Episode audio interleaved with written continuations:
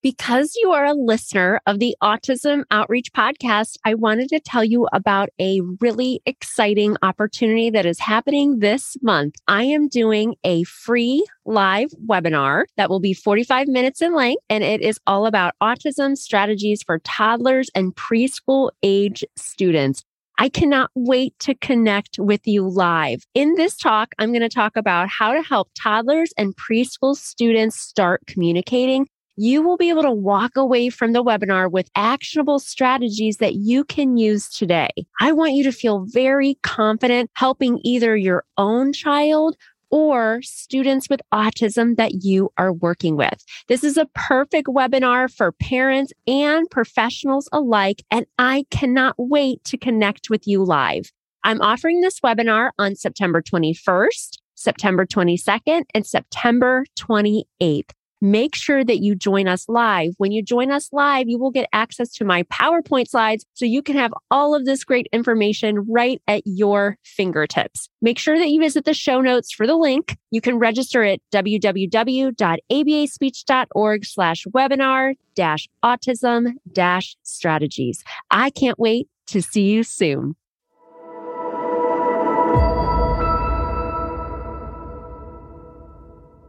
Welcome to the Autism Outreach Podcast. I am your host, Rose Griffin. I am so excited for today. Our toddler preschool course is launching. Woohoo! Get that applause going. I have been working diligently on getting this course to you. If you have a toddler at home, a preschool age student, and they're not yet communicating, they're struggling to communicate, or you're an early intervention provider working with autistic students, you will want to check out this course. I share with you tips and strategies that you can start using today with your child with your students. So you can take those strides towards helping your students start to communicate on their own. It has been so amazing to be able to put this together. I talk about joint attention. I talk about how to plan therapy sessions. It's such a wonderful resource of information. And I'm excited to share with you that today it is here. Hooray. I had a great chat today too with Crystal Stanford. She is a speech language pathologist. She is also a mom to an autistic child, and she shares with us her professional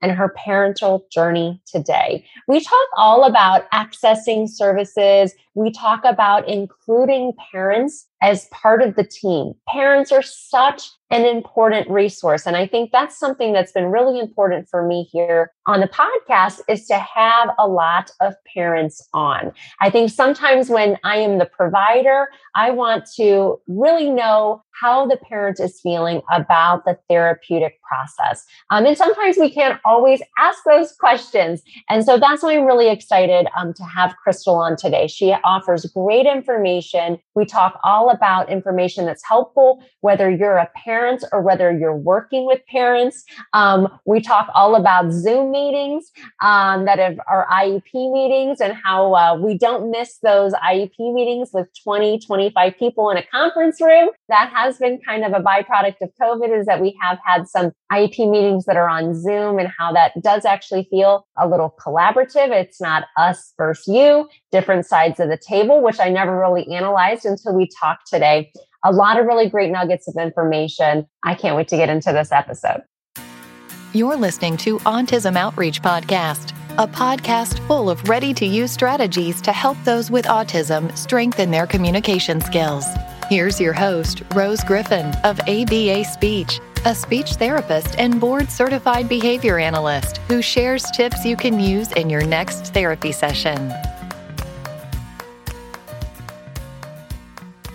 Thanks for joining us on episode 39. We have a great episode today. I'm super excited about this chat. We have with us Crystal Stanford from Stanford Autism Consulting. Uh, thanks so much for joining us, Crystal. It's really nice to have you on. Yeah, thanks so much for having me. It's really my pleasure. I remember I was driving to work one day. I cannot remember when it was. It was sometime this past spring, I think. And I was listening to uh, Jenna Castro's private practice podcast. And I have a small private practice called ABA Speech. I'm a school based therapist, but I also have my own practice too. And so I'm always inspired by Jenna and all of her stories and she shares. And you were on as a guest, and everything you said, I was like, oh my goodness, I need to meet this lady. I, I love everything you had to say and your mission and, and how you're serving others. And so I think I hit you up on LinkedIn and then we were able to, to schedule this chat. So I'm really excited to, to learn more about you, your work, and so much that you have to share because we do have a mix of professionals that listen and also parents, but such great information. So, for those of us that don't know much about you, can you tell us a little bit about you and your background? Sure. So, uh, I'm originally a speech pathologist, uh, 20 years in public schools throughout California as an SLP from preschool to, you know, 21 and a half here in California. So, um, I've served in all areas and autism really became my passion. I have since then, uh, you know, retired from working in schools, but um, autism became my profession about uh, halfway in. And then all of a sudden, surprise, I had my first kiddo. And about 18 months, I started to suspect that she might be on the spectrum. And only because of my experience and background did I suspect this. And I'm actually writing a book about it today. I was just writing this chapter today, and and I just remember people saying, you know, you're just a mom, you're an SLP, you're looking too deep into it. She's fine. She has eye contact. She can have autism. But um, you know, at age three, yeah. and have finally identified with being on the spectrum. And uh, and I soon began to realize that I wanted to do something different. I always felt like I was going to have private practice at some point, but I realized how little support parents get. And so in 2016, I decided to open my practice. So I offer IEP advocacy because that's what parents really started coming to me about, not necessarily wanting a private speech therapist, but they wanted some help in what does this look like in the school system? How can I get some support? So I opened that practice. I help uh, fellow special needs parents. I teach uh, IEP training classes to parents. I have a podcast. It's all for for parent support. So I'm really happy to offer that. That's amazing. Yeah, because I feel like it has to be now. My children are, are typically developing learners, but I, you know, with my private practice, I work in a lot of homes. That's usually where I go to see kids. So I become very close with families. That's one of the things that I really love about the private practice is that you can just you know, be in the house and you can meet brother and sister and dad and you kind of get the family dynamic and you can help on such such a different level. I feel like sometimes in the schools while I feel like school therapy is important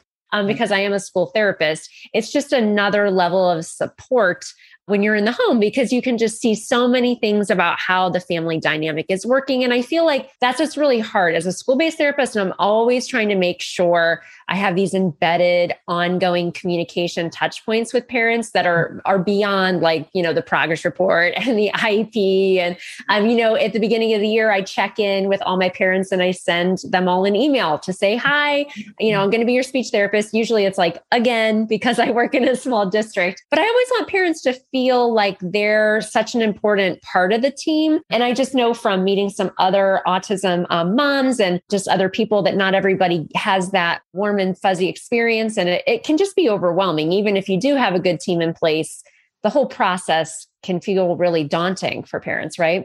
It really, really can. I think just, you know, just first of all, having a kiddo with a unique need, a lot of parents feel isolated. They feel as though, you know, I'm the only one. Maybe they don't have connections with resources. They haven't found their tribe. I talk a lot with parents about that. But then on top of that, having to navigate this world of special education can in itself be daunting. Like you said, even for me, after being an employee, it was very different sitting in that seat as a parent. And so, yeah, parents don't get that experience. You're amazing that you make that kind of connection and you make you purposeful you're intentional in that. But not every parent gets that experience. So i i do teach and encourage parents to reach out to those professionals to you know write write the email. Um, you know make sure that your voice is heard and then i i go alongside them to to make sure that that's happening. So Oh, that's yeah. great. So, yeah. do you offer or do you act as an advocate ever in meetings or act as a support person it kind of in in meetings as well? Or are you kind of more behind the scenes in your level of support for parents? No, I do it all. I do behind okay. the scenes for parents who have a level of comfort and they just want to have a coach alongside them. And then I also do the full package. You know, parents will say, I want you to handhold me through this. And so I will do that. And I will attend every meeting with them. I write analysis of the IEP and, and get their feedback and we share that with the team. So I'm really a one stop shop. I think that's great because actually I was, I'm going to have um, another lady on who is a, an advocate. She uh, was a special ed teacher and um, she had three children. Her fourth child is autistic. And so she um, has since quit working and she since is working as kind of an advocate. But I know sometimes as a school based therapist, and I'd be curious to know if you ever, when you were a therapist, worked with an advocate in meetings. I know sometimes therapists can feel kind of defensive and nervous, but I always just feel like, you know, parents can be overwhelmed and, and advocates have such an important role. But if somebody is listening and they're not really sure like what an advocate does, can you kind of just describe some of the roles and kind of how you can kind of help out both sides? Because I think one of the things that we do in the school that I work in and most of the places that I've worked you know that we send a draft of the IEP home. Like I think that's like like a week in advance, you know, because a lot of the kids that I work with do have autism. A lot of the kids that I work with do have other providers, outside providers. And so we really welcome, like you said, you kind of write of analysis of the IEP we mm-hmm. really welcome all that kind of feedback and we want to make sure that we can incorporate feedback from the team you know with the advocate being somebody that's on the team. But if if somebody's listening and they maybe have never met an advocate in a meeting can you kind of describe kind of what your role is sometimes when you come in to a meeting? Sure. And first of all i want to say you know kudos to you guys. If your parents are in your area i encourage them to reach out because these are things that just aren't happening everywhere. I mean the fact that you send a draft of the iep i, I encourage parents to do that. It often doesn't happen unless the parent asks. So these are great ways to engage and for parents to be able to really make meaning of an IEP. I mean, it, it's really a different language for most parents. You know, I know parents who'll say, you know, I know a, a parent and she said, I can build you a house from scratch. I am that good, but I have no clue what's going on with my kid's IEP. She's like, I'm an intelligent person, but this is like another language. And so advocates typically go into the IEP meeting, hopefully, if they're doing it right, as a liaison, as a support person. And I talk about being the uh, able to bridge the gap between school and parents. And so an advocate may come in, be with the parent. They may um, ask some leading questions. They may present some of the parents' um, specific concerns. They might speak to some of the goals to make sure that they are uh, quote unquote uh, smart goals, um, you know, relevant and time bound, all those mm-hmm. things. So an advocate should be there to really make sure that the parent's voice is heard throughout the IEP process. You know, I've seen some who are a little bit more overbearing and overwhelming. And, and I think because I've been a district employee, I've been in that other side. I have been the speech therapist with an advocate, and I know how it feels when you're being accused and I know how it feels when there's someone who you know is there really to work alongside you. And so you know, I think that that really is the role to, to really support the parent. And I tell parents, I'm not going to be here for the rest of your child's life, but you are. And so I really want to empower you and learn from me while we're in these meetings. And I want to learn from you. And then eventually I want to work myself out of a job. I want to fade away like we do with behavior support. Yes, right. So the parent then can, can do that great work with their child. Oh, I love that. I talk about these. I knew I was going to get along with you. I always say these things kind of in a different lens, but I always talk about working with paraprofessionals or one on one staff. And I always say, I want to help you build your competency, right? Same idea. I want you to learn your these skills. I want to model. I want to give you feedback about how you're playing it. I'm here to be your mentor, your coach, your guide. These are all the same things I say, kind of in a different framework, different audience, so that I I don't I, that I'm not there, right? And so that that paraprofessional will work with many autistic students and touch many many lives, just like the families that you're working with. You know, who knows? Like a lot of parents go on to support their child and to maybe want to be able to help navigate this with other their parents. And that's really good. And I think that that really sets a tone. I think it just sets a tone. I mean, sometimes antecedently parents will have advocates that are just always a part of the team. And then it feels really like, oh, yeah, you know, so and so's here. Yeah, she's the advocate and that's fine.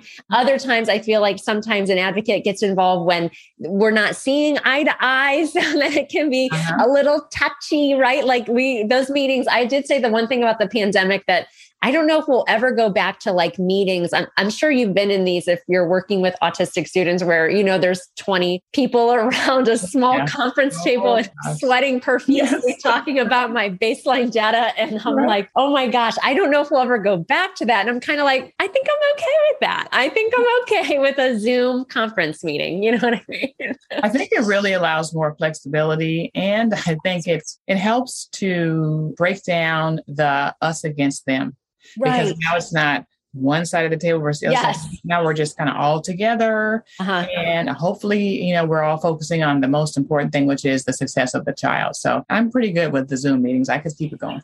Yeah, I do like that because you're right. It's like the 20 chairs, and, and you're like, oh, so and so's coming. We need Yeah, another chair. So and so's coming. And then it's like, you're right. It's like parent, advocate, lawyer, and then school team. Yeah. So that is good. I see. I haven't even thought of that, right? Because the grid is kind of mixed. So it kind of Yes. lends itself to being more cohesive. That's a good point. I like that. Very cool. So uh, you, I know you mentioned, you know, parents should always trust their gut, answer questions. Do you have any guidance for parents? Um, you know, I know I work in people, you know, early intervention. And so I have parents who are, you know, just getting an autism diagnosis. I have parents who are, you know, seeking my services, but they're also getting ABA, but they're also, um, you know, getting evaluated by a public school and they're just not sure how all the pieces fit, you know, and I coach parents a lot on that. Like, you know, no, this is your right. Like, if you want to do services this way, you need to advocate for that. Um, but I think sometimes, you know, some parents can be a, a, little overbearing and it can be hard to, to work with them. And I know they're just fighting for their child and what they want is best. Um, but I think other parents feel a little shy and they feel like, oh, well, can I ask that? Or, you know, like what guidance do you have for parents um, as far as like trusting your gut and being able to kind of navigate those situations as they arise? Yeah, that is really one of the biggest uh, points that I share with parents. It's it's trust your gut and ask questions. So for those parents who are new to the process, you know, I encourage them to think about your child, think about what's working, and, and COVID is kind of helping this. What works well for your kiddo? If you've been home with your kiddo, maybe you've tried some things. Maybe you've been more involved. Maybe you know that you know they'll work for Thomas, the train, or whatever. And so use that information. And so if things are coming up you have questions about, you know, ask those questions and don't be afraid. Maybe prepare them ahead of time and put them in writing if that makes mm-hmm. the parent more comfortable. And then ask uh, those questions, you know, or present that to the team. And then I also encourage parents to really to be a listener and to be really persistent when it comes to what they know works well for their kiddo, but at the same at the same time realizing that the IEP and special education, the law says is there to provide what is appropriate for your child, not what's best. Mm. In the class that I teach, I teach about best versus appropriate. It's a parent pitfall because we all want what's best for our kiddo, of course, but that's not what the law requires. It requires that teams provide a free and appropriate education for the child. And so you got to balance that. You got to balance what you know, what you know works for your kiddo, what you want with what's most appropriate for them and what is reasonable to be provided within the school environment. Yeah, that's such a good point. You know, because my whole career has been public school speech therapist part time, and then uh, part time before I had my own business, um, which was uh, four years ago. It's ABA Speech is four, yay!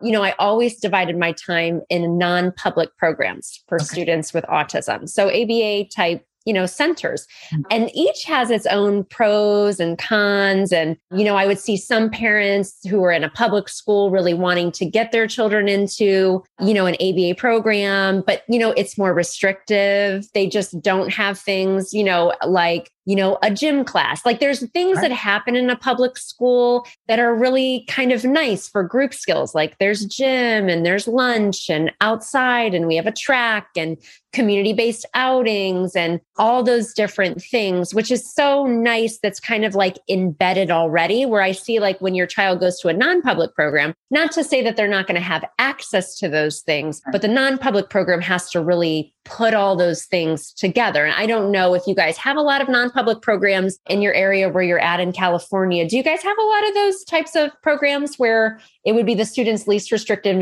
environment to be in a different placement due to behavioral barriers or or anything like that? We do have those. We have some that are more for kiddos who have really high needs. We have yeah. some that are for kiddos who actually are more on that mild moderate. So we even have some that for kiddos who just have like significant learning disabilities or mm-hmm. maybe like level one, a lower need, I uh, kid on the spectrum. And so um, we do have a variety of those. And you're right. I, I talk to parents about that. There are pros and and cons. You know, least restrictive environment for a kiddo. Of course, ideally, there's some exposure to general, general education students. And so you're not going to get that in a, an NPA, in a non public school. However, you will get maybe some more strategic learning and intervention programs you're not going to get in the public school. Um, so, you know, I, I try to encourage parents to look at the pros and cons, go out there and observe, ask questions, check out all kinds of programs. And I, because I tell parents, you need to present a solution mm-hmm. and to mm-hmm. really be solution minded. Because if by chance, you know, they ended up having to file a complaint, a due process complaint, that's exactly what is required is that you have to write as a parent, what do you want as a solution to the problem? And so I try to tell parents to act and think with that in mind. Okay, you don't like what's happening with this or that or behavior, whatever. Well, what is it that you want? What is it that's the solution? So maybe you need to go out there and look at the non-public school and see if that's really what you want, or go look at a program. And so would think while thinking with the solution in mind, sometimes that helps parents in making better decisions. Oh, I didn't know. Knock on wood, I haven't had to deal with a situation like that in 20 years. But you know, it's you know, I still have some ways to go, right, in my career. So okay, so that's a solution minded. Okay, that's really good. Yeah, I mean, it's got to be hard for parents when they know maybe the the district is not serving the child the way that they want, or there's just like a major conflict. I mean, I know one of the things um, that I've definitely been in touch with on both sides is doing IE testing where, you know, a parent can request additional testing. Like I've been the person doing all the battery of tests. And I've mm-hmm. also been the speech therapist getting, you know, the 20 page report with all that great information. When my uh-huh. students get that, I'm like, oh man, okay. I mean, yeah, record review. This is really, really thorough because it goes back to the pros and cons in a school. You know, we could observe the kid in group and at lunch and outside. And in private practice, you probably cannot get that experience unless you come into the school, but you mm-hmm. can do rigorous, rigorous, rigorous testing that is a little bit harder for us. Is that something that you recommend to parents too? Is kind of, I'm sure there's a kind of a step by step process where, you know, you want to go in and, and work collaboratively with the team, but is that extra testing or outside testing something that some parents are recommended to get just to get another eye on things? It is uh, for parents who really have some concern around the evaluation. Maybe they feel as though it wasn't done with enough depth, or maybe um, it doesn't paint the inaccurate picture of their child. Then, for, uh, on those occasions, I do recommend an IE, an independent education evaluation. And I'm also an IE provider for speech oh. therapy now. Now that I'm retired from the district, so one thing I always tell parents is that when you're looking for a provider for that, make sure you find someone who is confidently going to present their report and their re- recommendations, not just going to do a bunch of testing, write a report and hand it off. They got to be there. They got to defend that and be there to provide solutions and, and answer questions for the team. And it should definitely include observations on the school site. I do at least one to two observations. I want to see the kid in every environment because that's what I did when I was in the school. Yeah. And I want to do the same thing um, as that provider so that what I'm recommending is reasonable to be implemented in the school environment. Oh, wow. That's really, I love that. I love the fact that you have this school based practice experience as well, because I think that sometimes when you don't have that, then it can be a little skewed. You know, yeah. you have the report, but you're like, how does this really translate to mm-hmm. this environment? And I think that's so important. I was just, I'm putting together a toddler preschool course that's going to be ASHA approved, all about how to help autistic um, students start communicating that are struggling learners. And we talk all about observation as yeah. being a gold standard part of the assessment. And it can be really hard. Like as a school based therapist, I always make sure that I include that because it's so important. And I'm right right there, right? I always say like the larger school environment because rarely do I see a student in my office. I really don't have many kids. I really believe like therapy is like done in the classroom or in the school mm-hmm. environment and kind of out and about, natural routines. But you can really see all that. Sometimes in a clinic, it's hard. So I think it's really great that you're taking that step. And when I was doing IE testing, I was doing it as part of like a very comprehensive team. So, you know, there was a psychologist and an OT and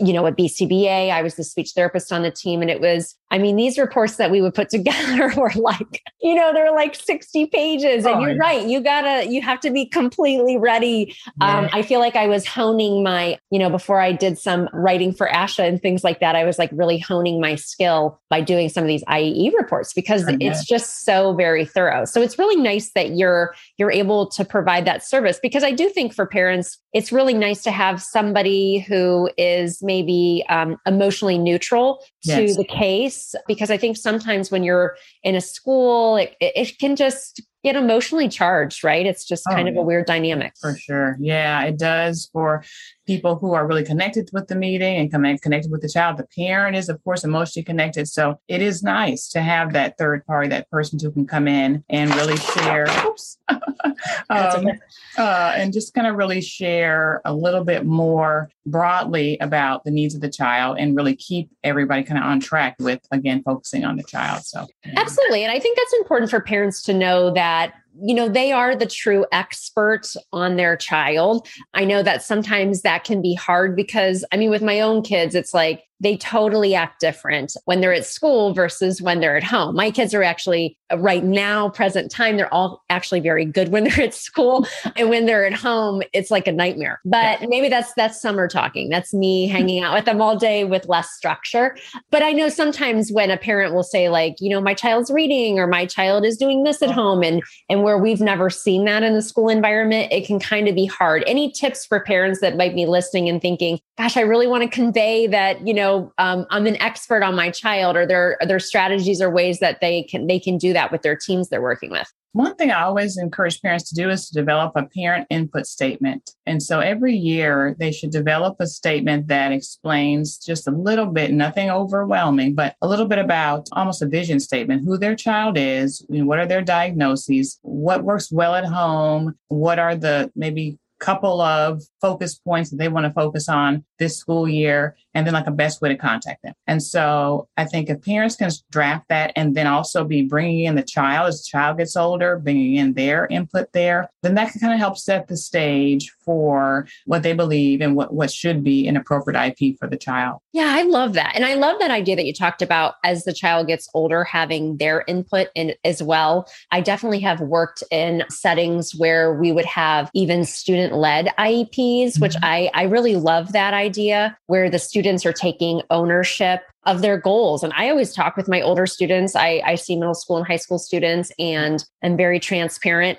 you know, um, this is what we're working on. And um, these are, this is how I'm supporting you. And do you have thoughts on this? I'm always doing like questionnaires and checking in because they need to, they need to know about the process. You know, like when a, a child gets a new IEP, like we go over the IEP and we talk about the goals. And I, I think that's so important that they're, that they're very involved involved in that way. Because really what it segues into is is them being able to self advocate for themselves oh yeah you know? for sure. You know i can remember i worked the second half of my career was 10 years in middle school. And so i did a little bit of preschool elementary i did high school for four years and then 10 years in middle school and i would do that every september you know we would all talk about, you know, it was cultivating language as well or whatever they're working on, but we talk about who's your case manager? What is an IEP? What does this mean? What are your things that you're working on? And then uh, we would create little data sheets around that. And so I would really want to start that work in middle school so that they would become more and more confident about who they were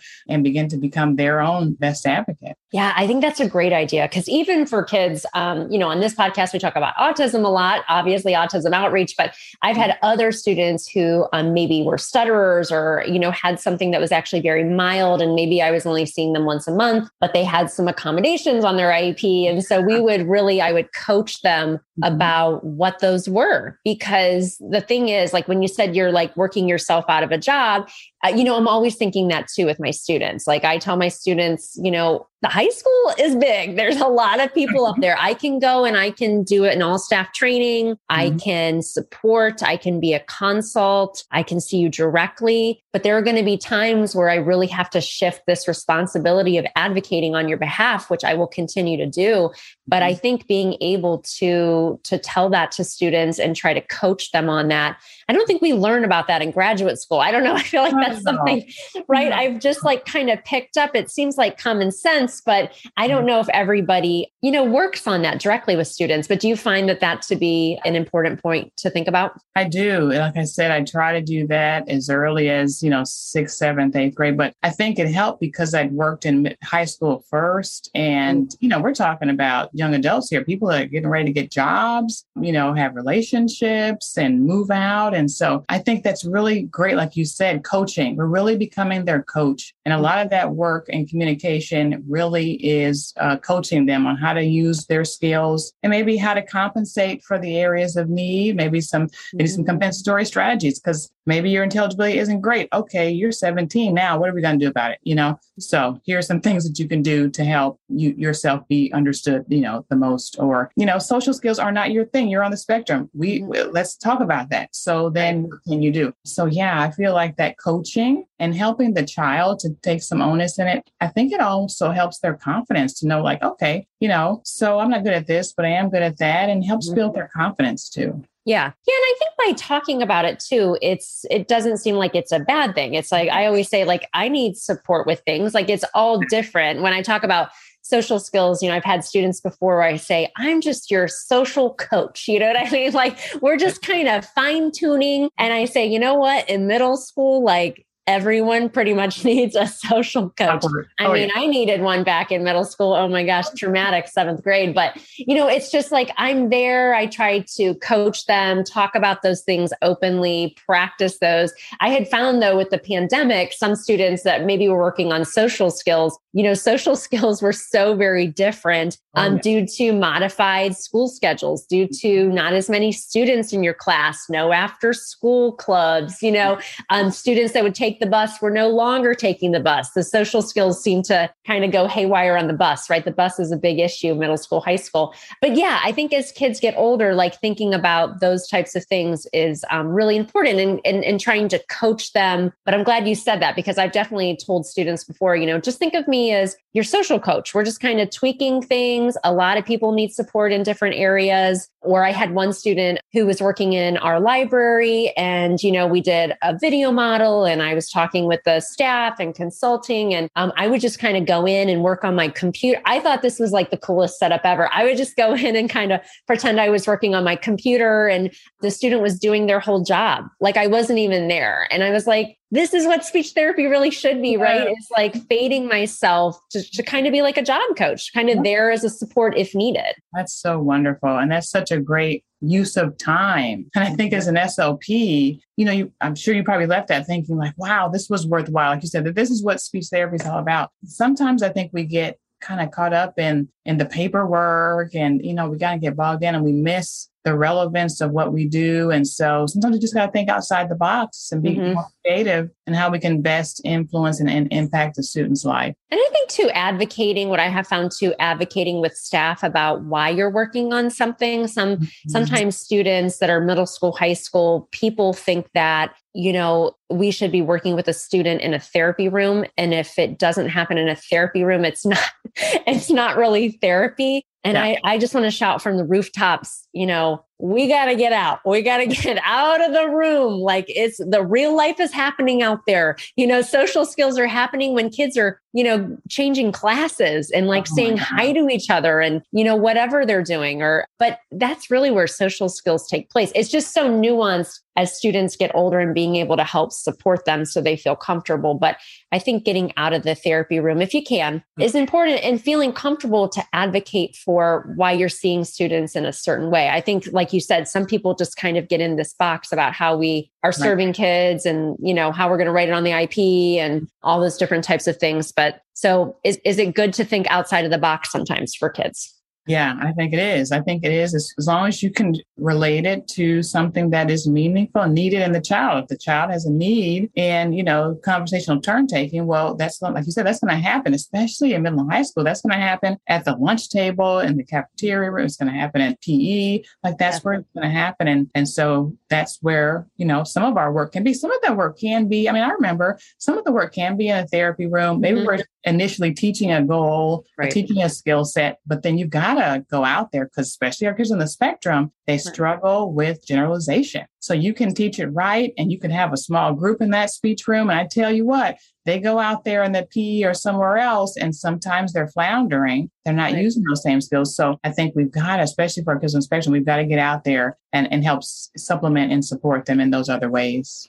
Yeah, I love that. And I always try to include that on IEPs where you know, I will teach the student a direct skill, just like you said, in the therapy room. And then I always say, you know, I'm in the larger school environment because that's kind of broad, right? Wherever the student potentially would need me. And then I'm kind of observing, like, are they applying the skill? I'm offering feedback and coaching. Definitely like during the next speech therapy session because you know i pretend you know if the kids pretend like they don't know me i'm fine with that like middle school high school when you said you did four years of high school i was like okay i mean it can be a tough crowd right i mean it's yeah. you just have to really i mean they're adults like you said these are like kids who are adults they're getting jobs they have relationships it's it's yeah. just fun. Like I love seeing my little kids. I have like all my therapy toys right down here, but I do love high school because it is such an exciting time. It's like we're working on things that you're going to need for your life. Like this is lifelong skills. And so that's exciting. Yeah, it really, really is. I mean, it's all great work. You know, I yeah. work with the little ones, early intervention. Of course, that's so powerful and meaningful as well. But I think there's just, you know, there's, there's a big space there that we can continue to help support kids as they, as they grow. Absolutely. I love that. So cool. Such great conversation. I always end the podcast with these last two questions here. What is the most important piece of advice that you would want to pass along to parents or professionals about communication in general? Mm. I think my my biggest point I want to share with parents is to listen, is to listen to your child because they are always communicating something. Um, and I can remember back when my kiddo was she was diagnosed at three and a half, and she started uh, preschool uh, services, and we had a phenomenal speech therapist, and she talked about Hanen, the Hanen program. Yeah. You had people talk about that, and um, and she told me about the acronym OWL, which was observe, wait, and listen. And I've never forgotten that. I mean, and she, she helped us work so much on just sitting in my child's space and watching her play and then maybe talking and asking some questions about it and waiting and, and seeing what her response was and, and really actively listening. And so if your kiddo, you know, is on the spectrum and is, you know, minimally speaking, or if your kiddo, you know, is, you know, valedictorian, listen to them, listen to what they're saying. They're telling you something, give them a space and, and listen to that and find out how they're speaking and what, you know, it could be that they're using words. It could be that they, they speak in script uh, of Disney movies, whatever that is, get in there with them with that. And you'll be surprised at how much of a deep connection you can make with your kiddos when you do that. Oh, I love that so much. That's great. Where can people find out more about you and your work?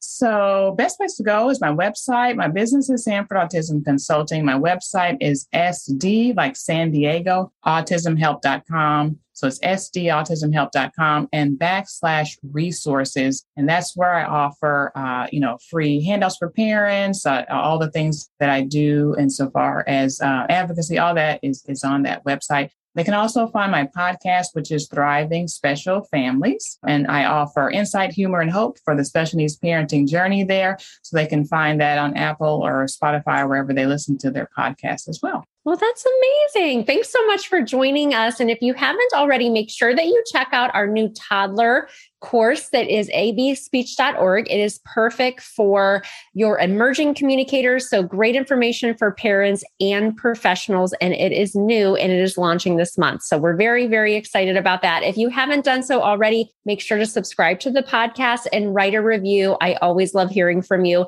and keep things fun and functional. Thanks so much, Crystal, for joining us. Thanks for having me. Bye bye.